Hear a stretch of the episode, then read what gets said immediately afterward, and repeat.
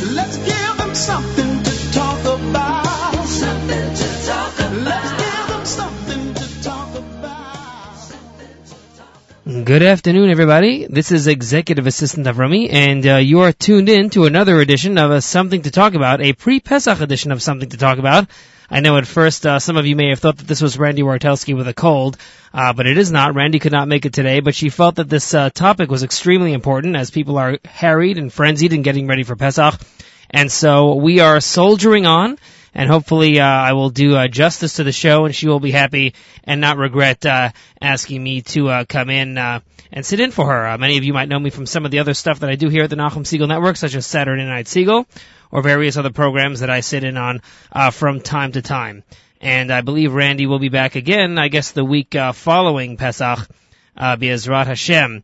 And uh, so as I had mentioned, uh, today we are focusing on Pesach and uh, getting ready for Pesach.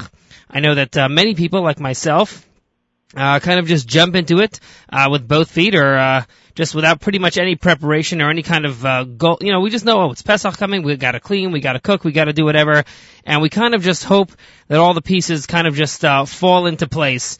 And uh, I guess Randy knew that there are many people out there uh, like that, and so the goal of her show uh, was kind of like, at least for the last few days of doing this and kind of getting us in a good headspace, to have someone on the show that can help kind of like organize things and help us get our ducks in a row as uh, we are in the uh, final countdown.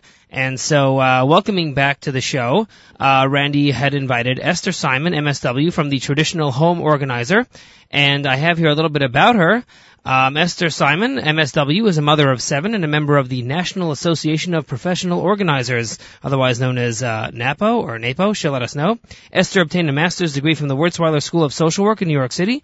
Shortly after the birth of her seventh child, she started her own business, helping people organize their lives. She has become known as the traditional home organizer, specializing in time management, home organizing, and helps her clients organize every aspect of their home, including decluttering their spaces, setting up file systems. While raising her children, Esther volunteered at a private Jewish day school in Culver City and also served as the PTA president. So as you can see, a very good person to uh, have on the air to sort of help us get uh, focused on this uh, often feared uh, great holidays. So uh, when I say uh, welcome back to the program, uh, Esther. Thank you, thank you, Remy. Um, you know, as many of the listeners have heard, I was on the air with Randy on February 28th, and if you need a general organizing kind of how-to background, you can uh, stream that. But today, Randy wanted to uh, talk about Pesach. So I told her in the beginning that I really like giving classes on getting ready for Pesach right after Purim to spend the whole month taking it slow, dividing out the tasks day by day, spending maybe an hour, 20 minutes leading up to that final magical, wonderful Seder day, which will be on Monday night, the 25th of March. So since we're talking here on Thursday afternoon, I'm going to kind of fast forward for everyone and just kind of give like nine pointers. So I kind of divided up some of the main areas for our last crunch. I'm going to assume that our listeners have done their major cleaning out if they wanted to, their major decluttering if they wanted to. They've gotten their carpets cleaned if they wanted to. They've cleaned their cars if they've had the time and, you know, they want to get it detailed. So we're going to focus on what we can do starting Thursday night, you know, tonight or maybe tomorrow morning leading up till Monday night. So with that in mind, Rami, let's talk about the mom who needs or the listener who needs to prepare for a Shabbos meal. I think what we did, we went the easy way out. We made sure to get invited out for one of the meals, so that way we only have to deal with one of them. That might be, that might be a way to go. the truth is, Rami, I did the same thing, but um, I was lucky because I have close friends that, uh, you know, since I'm having such a big seder, they're happy to entertain me. Um, you know, over Shabbos because they're going to be at my house Monday night. So that kind of um, one hand washes the other. But let's say you did not get invited out and it's too late and you live in a situation where you can't. So you can do two, one of two things. You can cater your meals.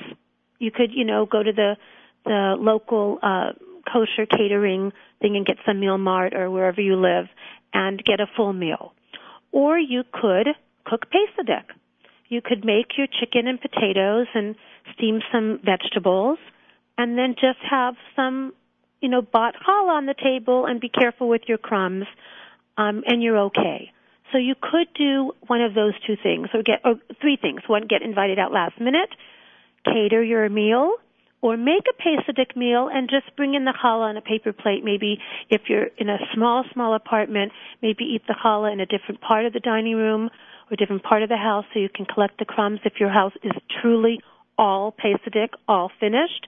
If it's only half, then you can Saturday night vacuum the crumbs and you still have time to, you know, clean up, turn over on Sunday if you're a good rapid cooker and you can cook Sunday night and Monday. So that takes care of that actual Shabbos meal. So I want to bring it to Saturday night and Sunday. So most people, if they're making Seder, they are going to be cooking on Sunday and Monday. Right. Many people have kosher um, Pesach kitchens, and they've been doing it way in advance and been freezing. But this is this talk is really for the people who are cooking Sunday and Monday. So I want to give my best organizing cooking tips. And when I share this with a lot of my um, uh, people who attend my classes, every my most popular class during the year is the panic preparing for a panic-free Pesach.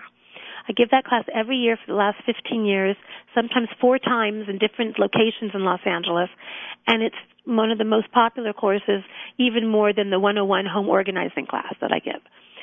So this tip is after you've shopped everything and you're ready to really assemble and start cooking, I would set out on your kitchen counter maybe five, six different bowls and do what I call an assembly line of cooking.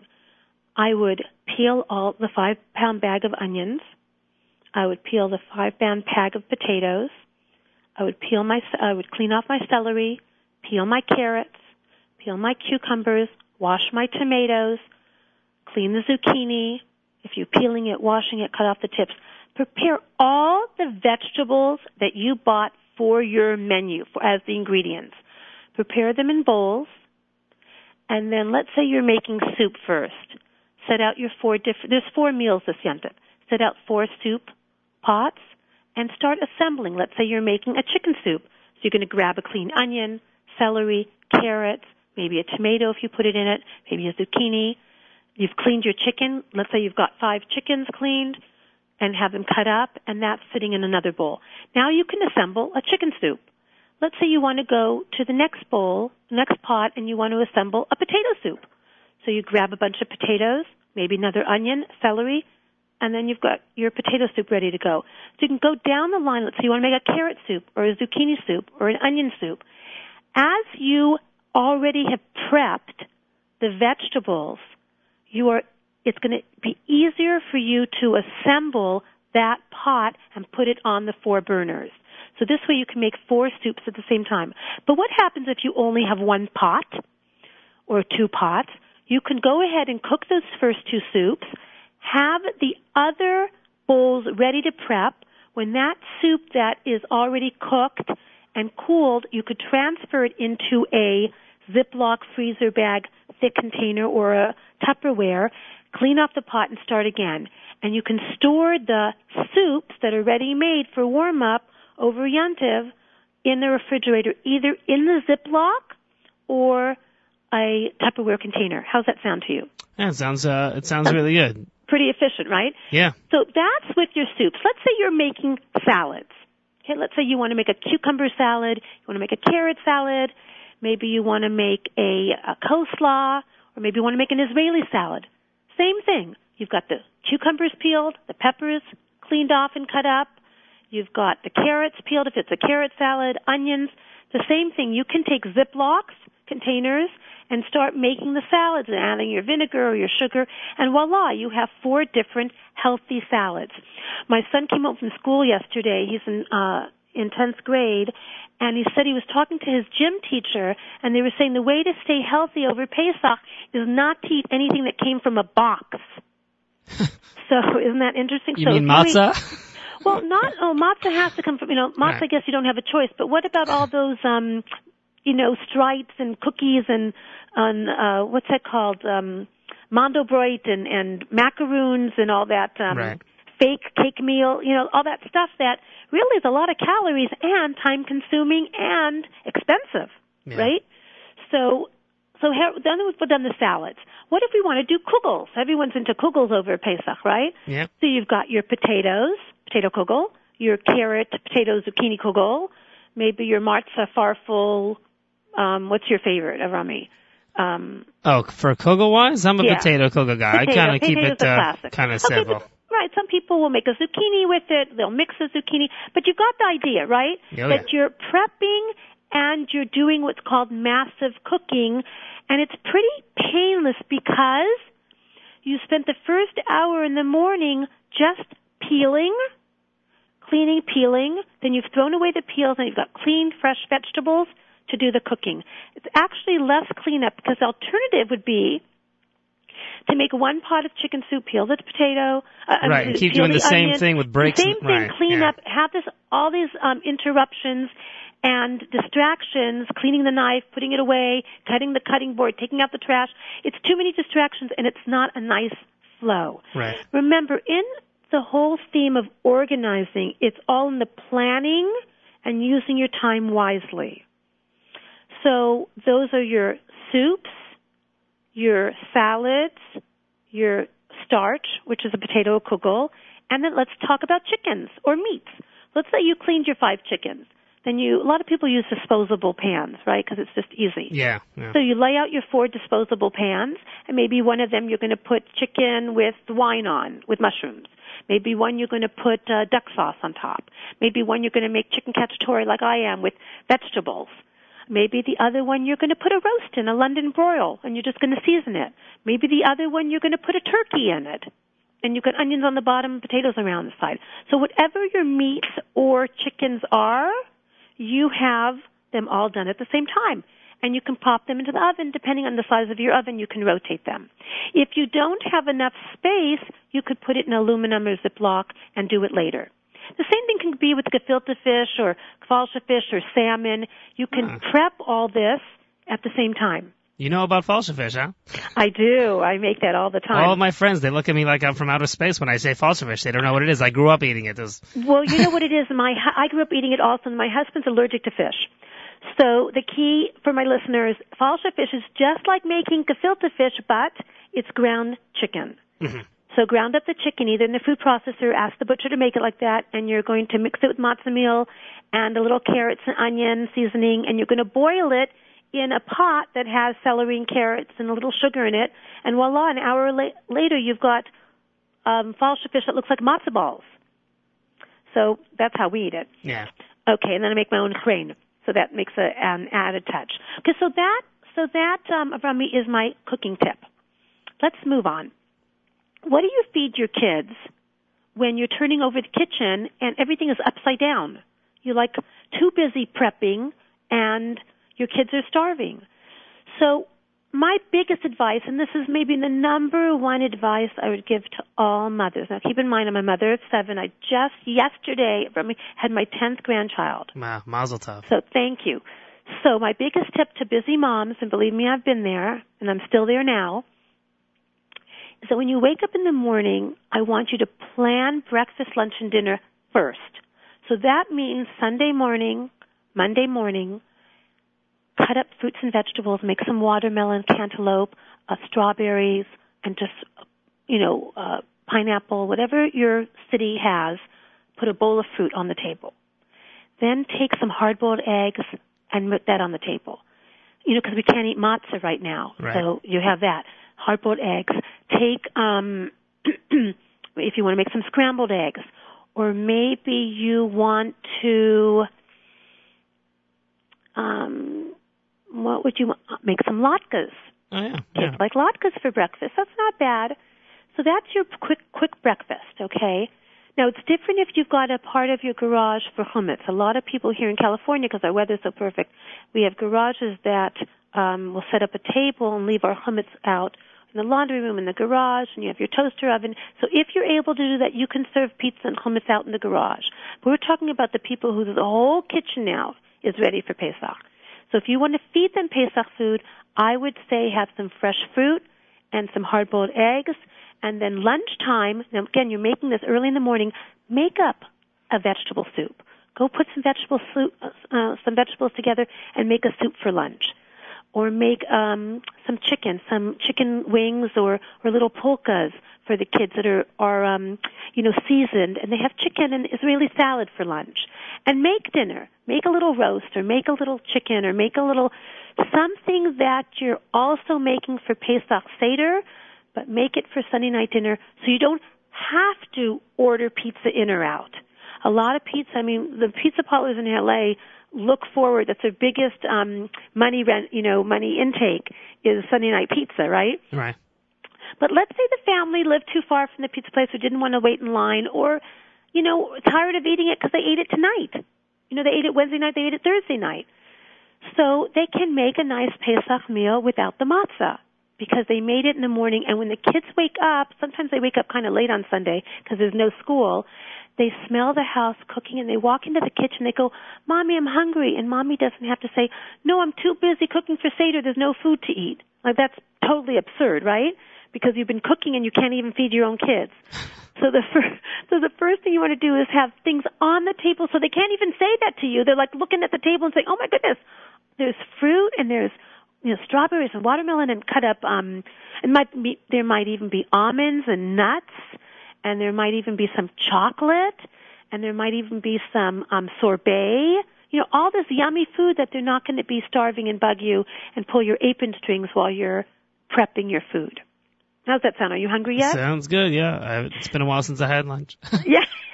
okay. Um, okay, so that's what I would feed my kids. Now, how are you going to occupy your kids on Sunday and Monday? You mean other that- than plopping them in front of a, movie or something?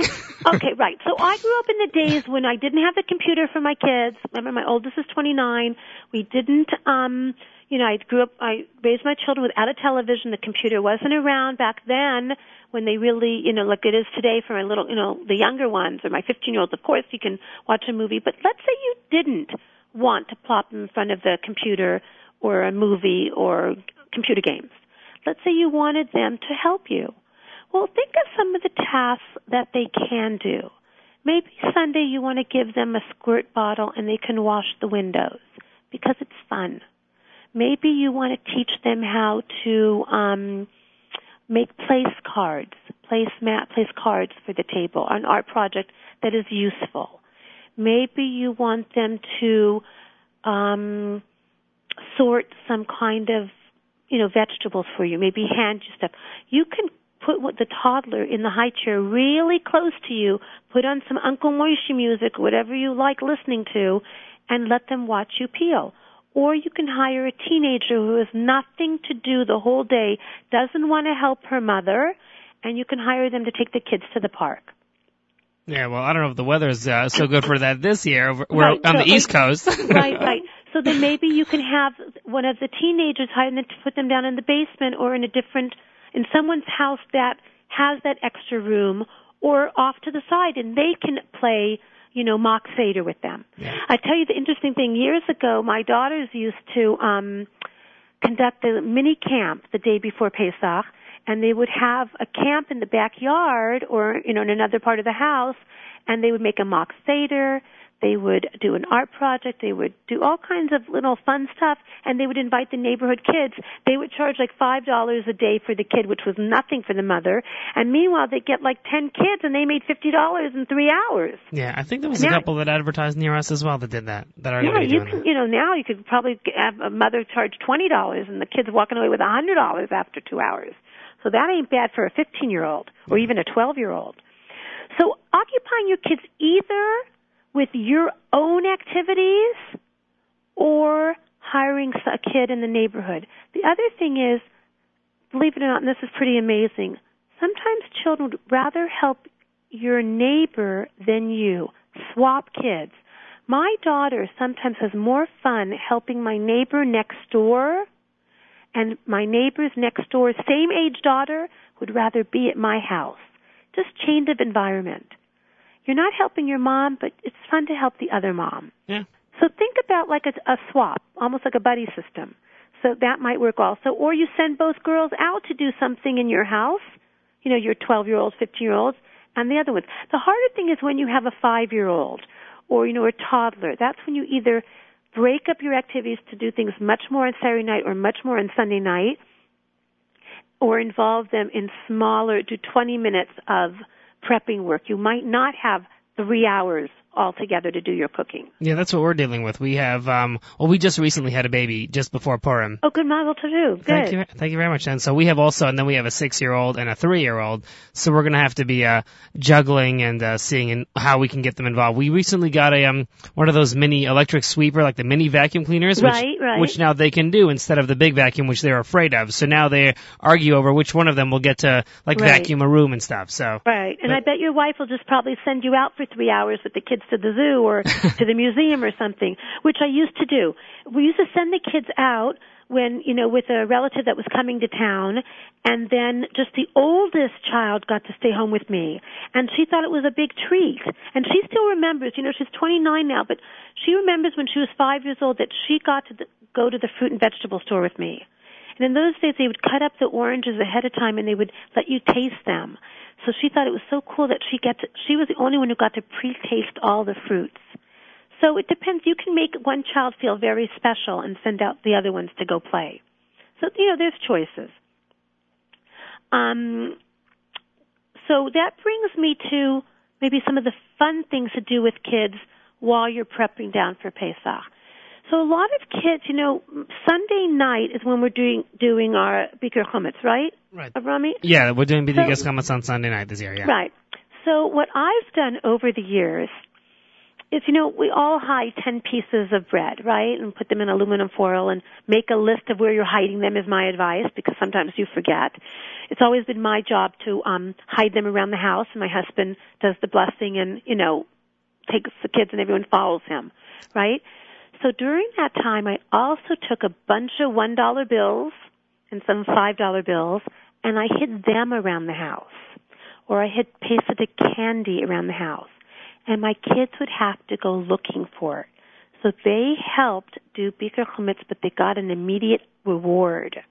And with those dollar bills, the girls would get manicures, or they would go out for last minute coffee bean here or last minute candy.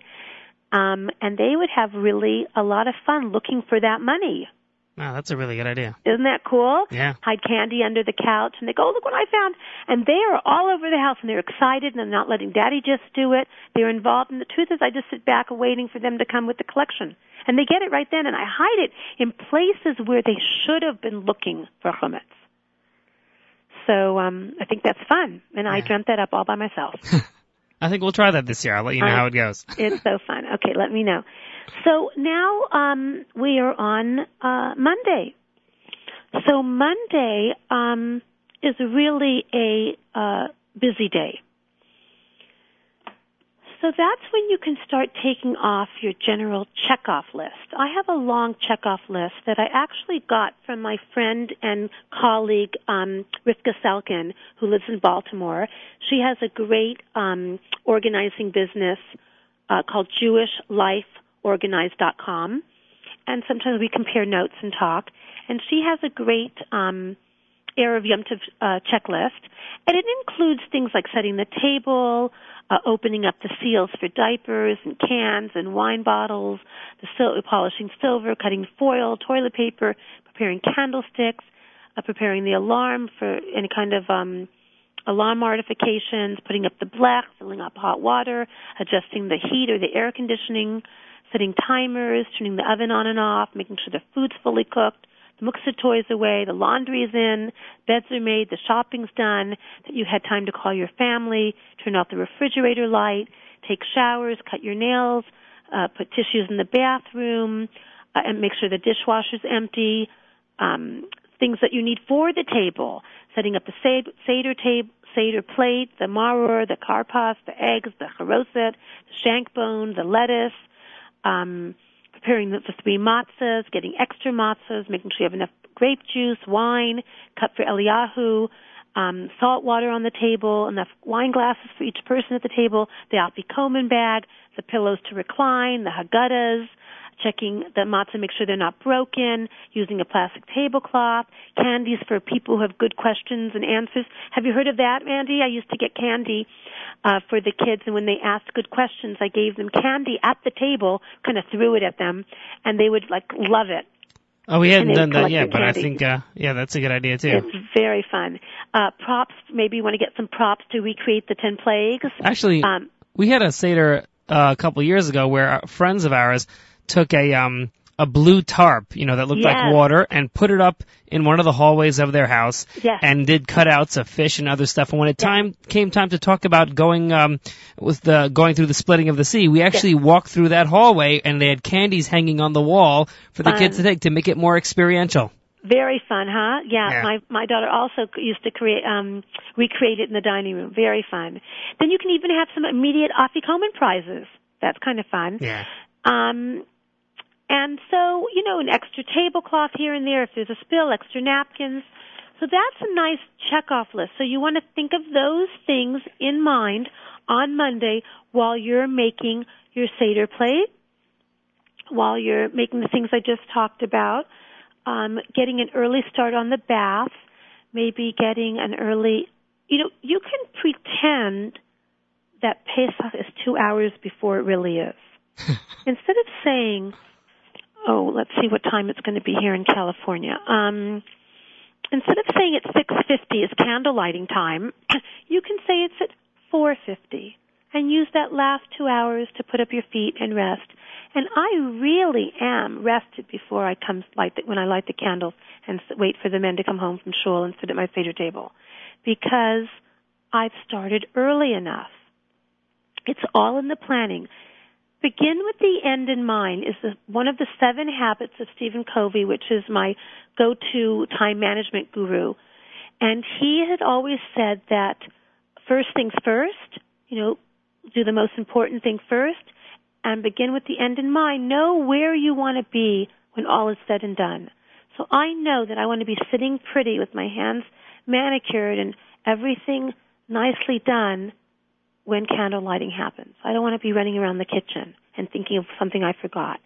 So that's kind of what I want to be doing on Monday, what I would like my listeners to be doing on Monday, because they can, because today is Thursday, and they can plan backwards. It's still enough time to send your clothes to the cleaners and tell them to, you know, put a rush on it and pick it up Monday morning. Yeah. It's always nice to make that list when you when you find yourself uh crossing things off the list. You really feel a, it puts perspective and it makes you feel like, "Oh, I've accomplished, I've accomplished, I've accomplished." Isn't it the truth? It's Yeah. the greatest thing. I love And you can make a smaller list for your kids. You can make one putting away toys. You can make one, um, you know, ha- having your dress hung up, your pants together. You know, I had a uh, checklist. It wasn't a checklist. It was a small list of um, chores I needed the children to do, and I let them pick out which ones they wanted to do. I would have, have six daughters and a son. So for the six girls, I would have different chores, and whoever got to that list first would get to do it. So one of them liked doing the dining room. One of them liked doing the bookshelf. One of them liked looking at the hall closet. One of them liked, you know, preparing the candy bags for um, for the question and answers at the at the seder table. So try to match up the activity that you need done with the age appropriate for the children that you have at home. hmm And that's really is to think of what the child can do, and you can even ask them instead of telling the kids what to do, give them choices. I call this the executive um, exec, executive processing choice. Um, it's called um, executive uh, executive um, activity. It's teaching kids how to make decisions and how to know what the priority is, how to know to change one task from another, following directions. So you can say to them, what do you want to do this Pesach? What do you want to do on Monday that would help the whole family? This is a whole team approach, a whole family um, holiday. So I want your input. I want you to be involved. So pick something that they might just want to cut up fruit. They might want to just set the table. They might just want to make a welcoming um, sign at the door. They might want to use a squirt bottle and wash the windows. They might want to just water the lawn outside. They might want to just um, get the Haggadah books out and put them on the table. You never know what they, they might want to do a harder task or an easier task. Whatever it is, accept their involvement. Make them feel good about it. Right. Because and- remember that old saying that your um your uh, dust is not chametz and your children are not um the korban pesach or Right. something. right? Is that how it went? Something of that nature. Something yeah. like that, right? So you really want, you know, I tell everyone I know that my children are my most important guests. I cater my food and my lifestyle and my habits and my priorities to my children. And that's who you are making this holiday for.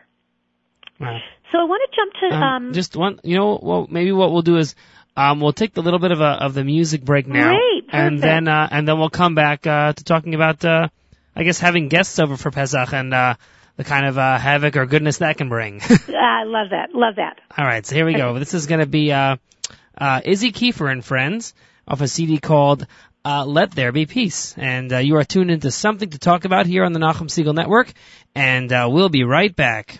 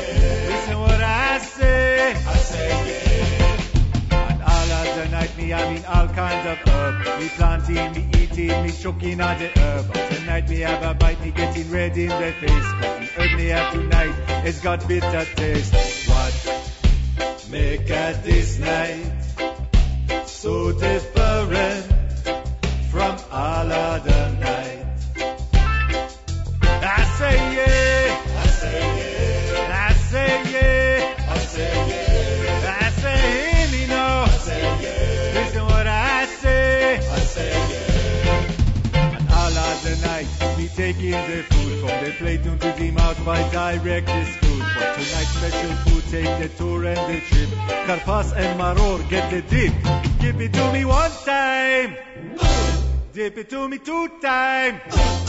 I say yeah. I say yeah. I say yeah. I say yeah. I say hear me now. I say yeah. Listen what I say. I say yeah. And all of the night, me eat like me please. Me sitting, me leaning, whatever I please. But tonight me have right to be treated like a king. Reclining like royalty, me lay back and lean. What make a this night so different from all other nights? I say yeah. I say yeah. I say yeah. I say yeah. I say hear me now. Listen what I say. I say yeah. So all praise to Jah who split at the sea, us to freedom from the land of slavery, who lead I and I from darkness to light. So me brothers and me sisters celebrate this night. What make at this night so different from all other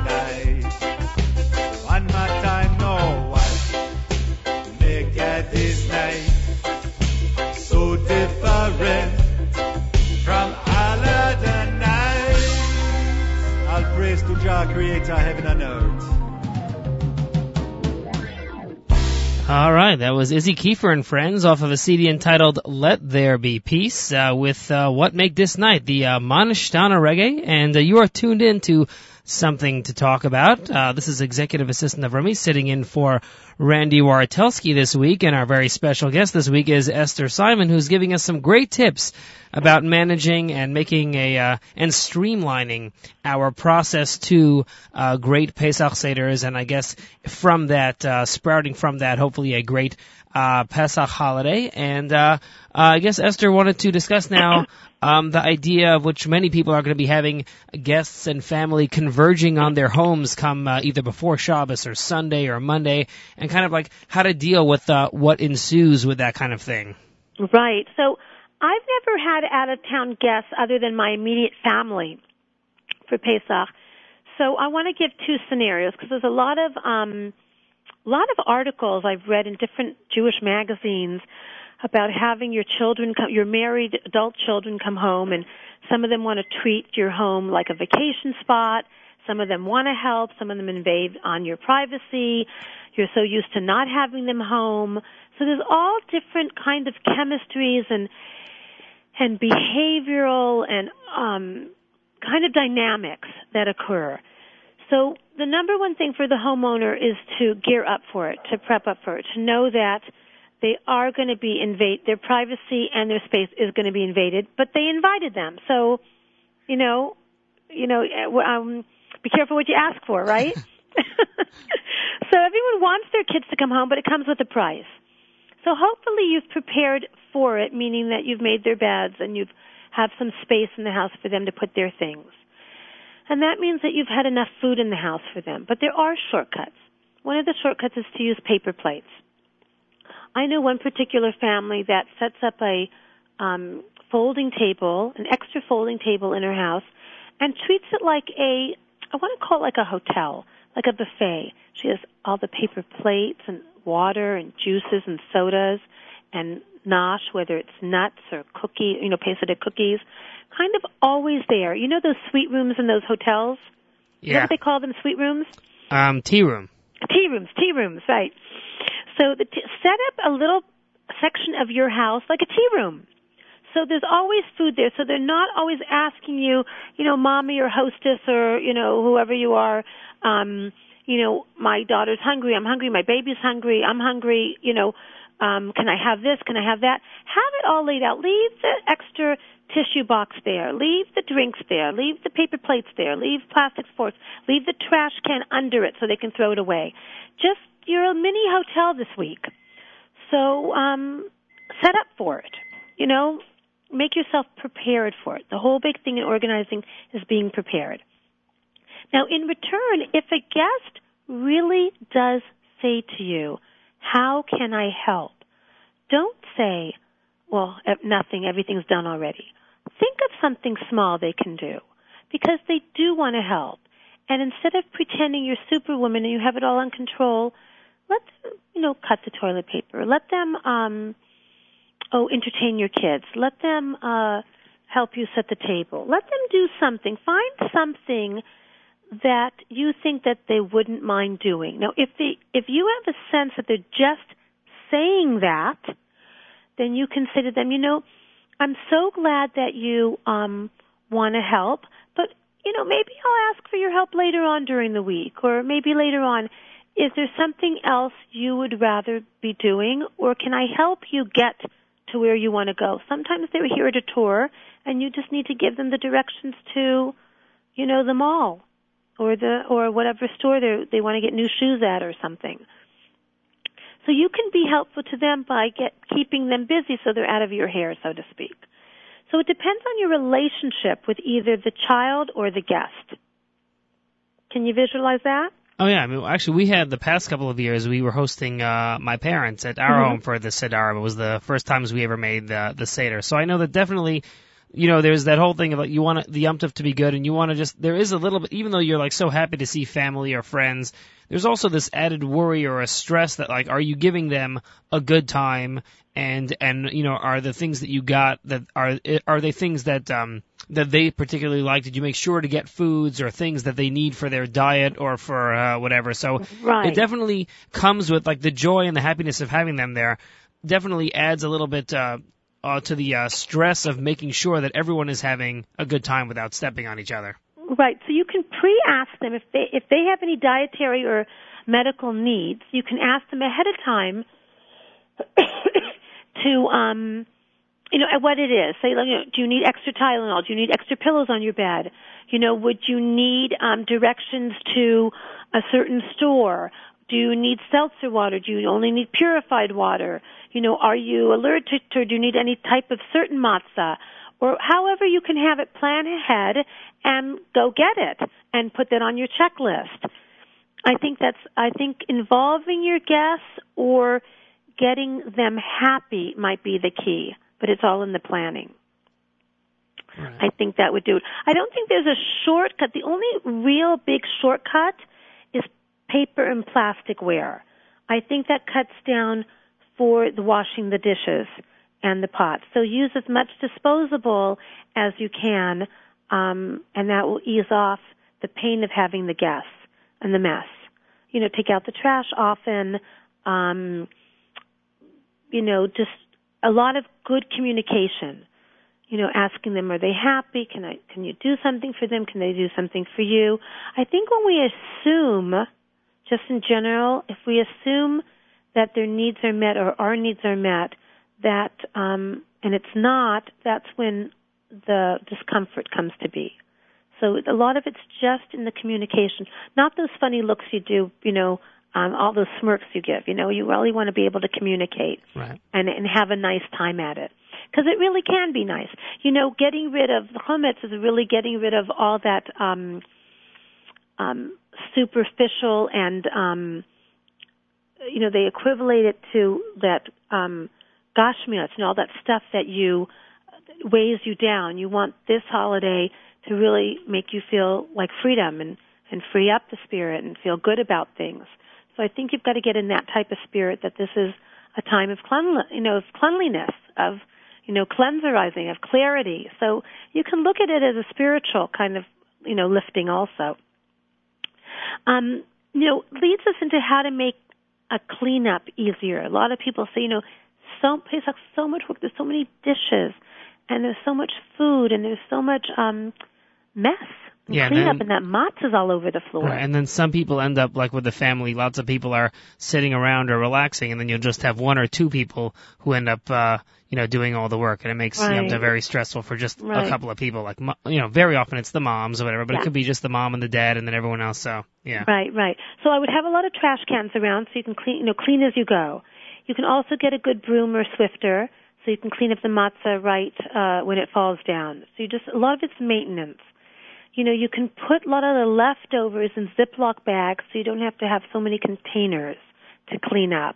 Or I like going to um we have Smart and Final here. That's where they have those plastic deli containers. You know what I'm talking about? They're clear. Um, oh yeah, we save those and use them for storing all the time. Good. So you're going to get some clean ones, and you're going to you're going to put your extra leftovers in that. So after you finish it, you can just throw it away. Instead of storing it in a pot or a real dish, and then you have to clean the dish later, you can just store it in disposable. yeah, especially if your space or your um, resources are are limited. Right. And also, um, it just makes the cleanup easier, you know, as you go. Like, for example, if you're, if you have a Cuisinart and you've grated everything and grind everything, you might be able to pack up that Cuisinart and seal it up and not have to use it anymore. A lot of people like to cook in the beginning of the Yontiv on Mon- you know, Sunday and Monday and make double the portion, double the kugels, and have it for the end of the, for the second days. Right. So you might be finished with that uh, processor or the mixer. So some of the cleanup can be done early on. Sometimes after the Seder, you can put away half of those dishes because you're not going to have 20 people anymore for the second half. You're only going to have 10. So you can put away those 10 di- extra 10 dishes. So you can kind of clean as you go during the holiday. And this might also be a time when you want to maybe get the housekeeper to come during the week. Maybe this is the way you want to use your birthday money or your you know whatever savings you had and give yourself an extra treat. I always have my housekeeper come uh, the morning after the seder, the first seder, so she can wash it up and you know clean up and reset the table. Mhm. So I don't have to do it, and it's worth it to me to exchange one of those days than a real cleaning day. You know, a lot of people will let their household help go, and they'll go, well, you know, she can't clean the bathroom or wash the or run the vacuum cleaner. Why should I even have a housekeeper? Right. But it's kind of nice not to have to do your dishes that morning. It's better than you know having the bathrooms cleaned. So you might want to give or take something depending on how you want to relax the next day. And if you if it's too much for you, then just use paper all the way around. Yeah, nowadays Um, they have such, you know, they make paper or plastic that looks really good anyway. I so. know. You almost. I've seen some women who wash their plastic because it looks because it looks so good, right? That's kind of fun. Um, a lot of times, you know, again, putting um, your kitchen back in order after Pesach makes it so much easier the following year. For example, I know that when I open up my cabinets, I am the first thing I'm going to see is my recipe book and my um my tea my kettle because I need my kettle to um make some coffee or to use it to uh, kosher something last minute. So the things that I open up at the uh, you know right away are the things that I need first. And what's most exciting is to save something that you totally enjoy looking at only for Pesach. For example, I have a little sugar bowl that I bought in Italy about 13 years ago that I only use for Pesach. And I feel like I'm going to see an old friend. When I open up that beautiful little sugar bowl, I'll go, oh my goodness, I get to see it again. It's exciting to open up that cabinet. The same with my Pesach coffee mug. So you want to buy something for yourself this year that you will look forward to using this year and the next few years, in the next years. So it's kind of exciting to welcome up, you know, new, new thing, old things that are really new things almost because you haven't seen them in a whole year. Do you know what I mean? Yeah, I, we had the same thing with um. There was a couple of foods, uh, like a couple like these meringues and these cookies that my Right. wife made last year that would be good all year round. But Mm-hmm. you know, she's just like, you know what, we should keep certain things just for Pesach. So Right. when they come, it's like it's exciting and you get and it's a new food, not just the same old Right. whatever we're having. So it's a similar kind of thing to that. Right, right, right, right. right. So that's kind of um, an important area. I think some of the time saving trips, you know, I gave a um, wrote an article one year in one of the magazines about Pesach on a budget. and if you are concerned about the last minute expenses, you probably want to not get caught up in so many of the commercial boxed items. Like we talked about when we opened up the show about, you know, buying all those macaroons and um and cake mixes. You might think of dessert being fresh fruit and um making homemade sorbet. Yeah, we started doing that a couple years ago. The homemade Yeah. ices is great. Yeah, so that kind of thing. Or you might think about um, making a recipe that only has three ingredients in it: potato, salt, and pepper. You know, does it have to have eggs and potato starch, and you know mayonnaise and ketchup and you know nuts and almonds and you know some of these recipes they should live and be well, but these cookbooks are way too extravagant. There's so many ingredients, and it's a pinch of this and a pinch of that. Meanwhile, you have to buy the whole thing for five ninety nine. You know, it's not. You only need a pinch of um, cumin, but you have to buy the whole whole jug. You know, the whole container. Yeah, how many years can you keep the same bottle of cumin? You know, some yeah, some people don't mind keeping it for several years, but a lot of times, you know, you don't you don't have the space, or you want to be healthier. So, or you want to use a natural spice. So, I would go for, um, you know, that whole thing about uh, eating what doesn't come out of what doesn't come out of a box, except for the matzah. right. You know, so you can you can make potatoes five different ways. You can make it into French fries. You can make it into mashed potatoes. You can make it into a baked potato. You could make it into um, a scallop potato. You could make it into sliced potatoes, and you can slice it, dice it, and you know, uh, cube it in so many different ways, and it looks different and it tastes different because of that. Yeah. I don't know. I mean, Um, I'm I'm someone who really likes the Pesach food and the meat and the potatoes, and I love matzah and all that stuff. So I'm not personally someone that has an issue with necessarily needing to come up with a bunch of different and new things. But I know that there's you know many people out there, you know, do they need like that kind of thing. gourmet. Right. So I think that that is a cost-saving, budget-free tip. And the other thing is Chol Hamoed. If you want to take your kids out, sometimes that can get expensive. But sometimes getting together with another family can solve that problem, where you're all meeting at a certain park or museum or indoor activity back east or an outside thing here. Sometimes that in itself is um, you know, a fun thing. I always tell my kids that they can save their Hanukkah money, their Hanukkah geld, and buy a new toy for Pesach.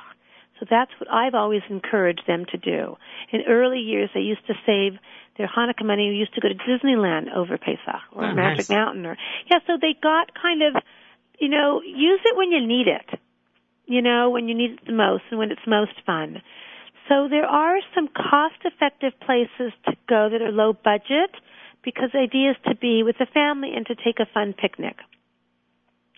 Um, what kind of questions arise with you, Randy? Uh, with you, uh, me? Well, I have to say, I was actually, I've been going to this uh, class with this rabbi who's been talking about different aspects of Pesach and the idea of, uh, and he was actually it, interesting. He was talking about how um, the Pesach Seder is not only supposed to, it's, there's a focus on the children, but it's also supposed to be, hopefully, adults also can find a way to sort of make it new and, uh, and make it interesting for themselves. So each year for us as well, it is a is a growth experience.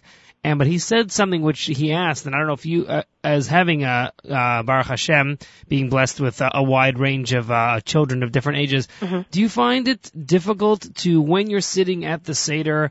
Make it like inclusive of everyone, or do you have to sort of like mentally divide it up? These kids will do this, these will do that. Like, how do you approach it to make it, if you have to do this, if you have to make it like all encompassing for everyone at all times or whatever? Like, how do you uh, approach it? Right. So what I we do is we have every to a few things. One, we have everyone read a paragraph of the Haggadah. It's not just conducted by my husband. So we go around the room, around the table, and everyone reads a paragraph. You know, both in Hebrew and in English. So they're in. So the adults are involved and the kids are involved. And the kids, you know, they get the candy, and sometimes we throw the candy at the adults if they ask a good question. So we try to really involve everyone um, of all ages. Try to get everyone to say something. Every every holiday, I ask my people around my table to remember one of their first Pesachs and one of the things that they enjoy most about it. So we all share. I ask them that question. You know, tell me what what you remember most about your earliest Pesach, and what part of the Seder do you enjoy the best. So we go around and everybody gets to say a little bit about themselves and about what they enjoy. And people like to hear themselves talk.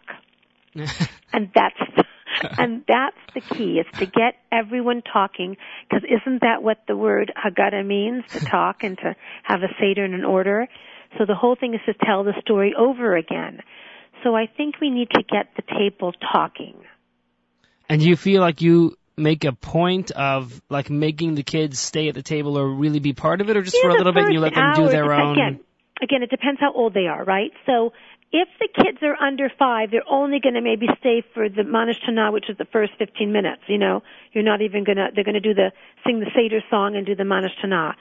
So unless they've had a really good nap, they're going to fall asleep before you get, you know, you get further than that. Right, especially if you- this year.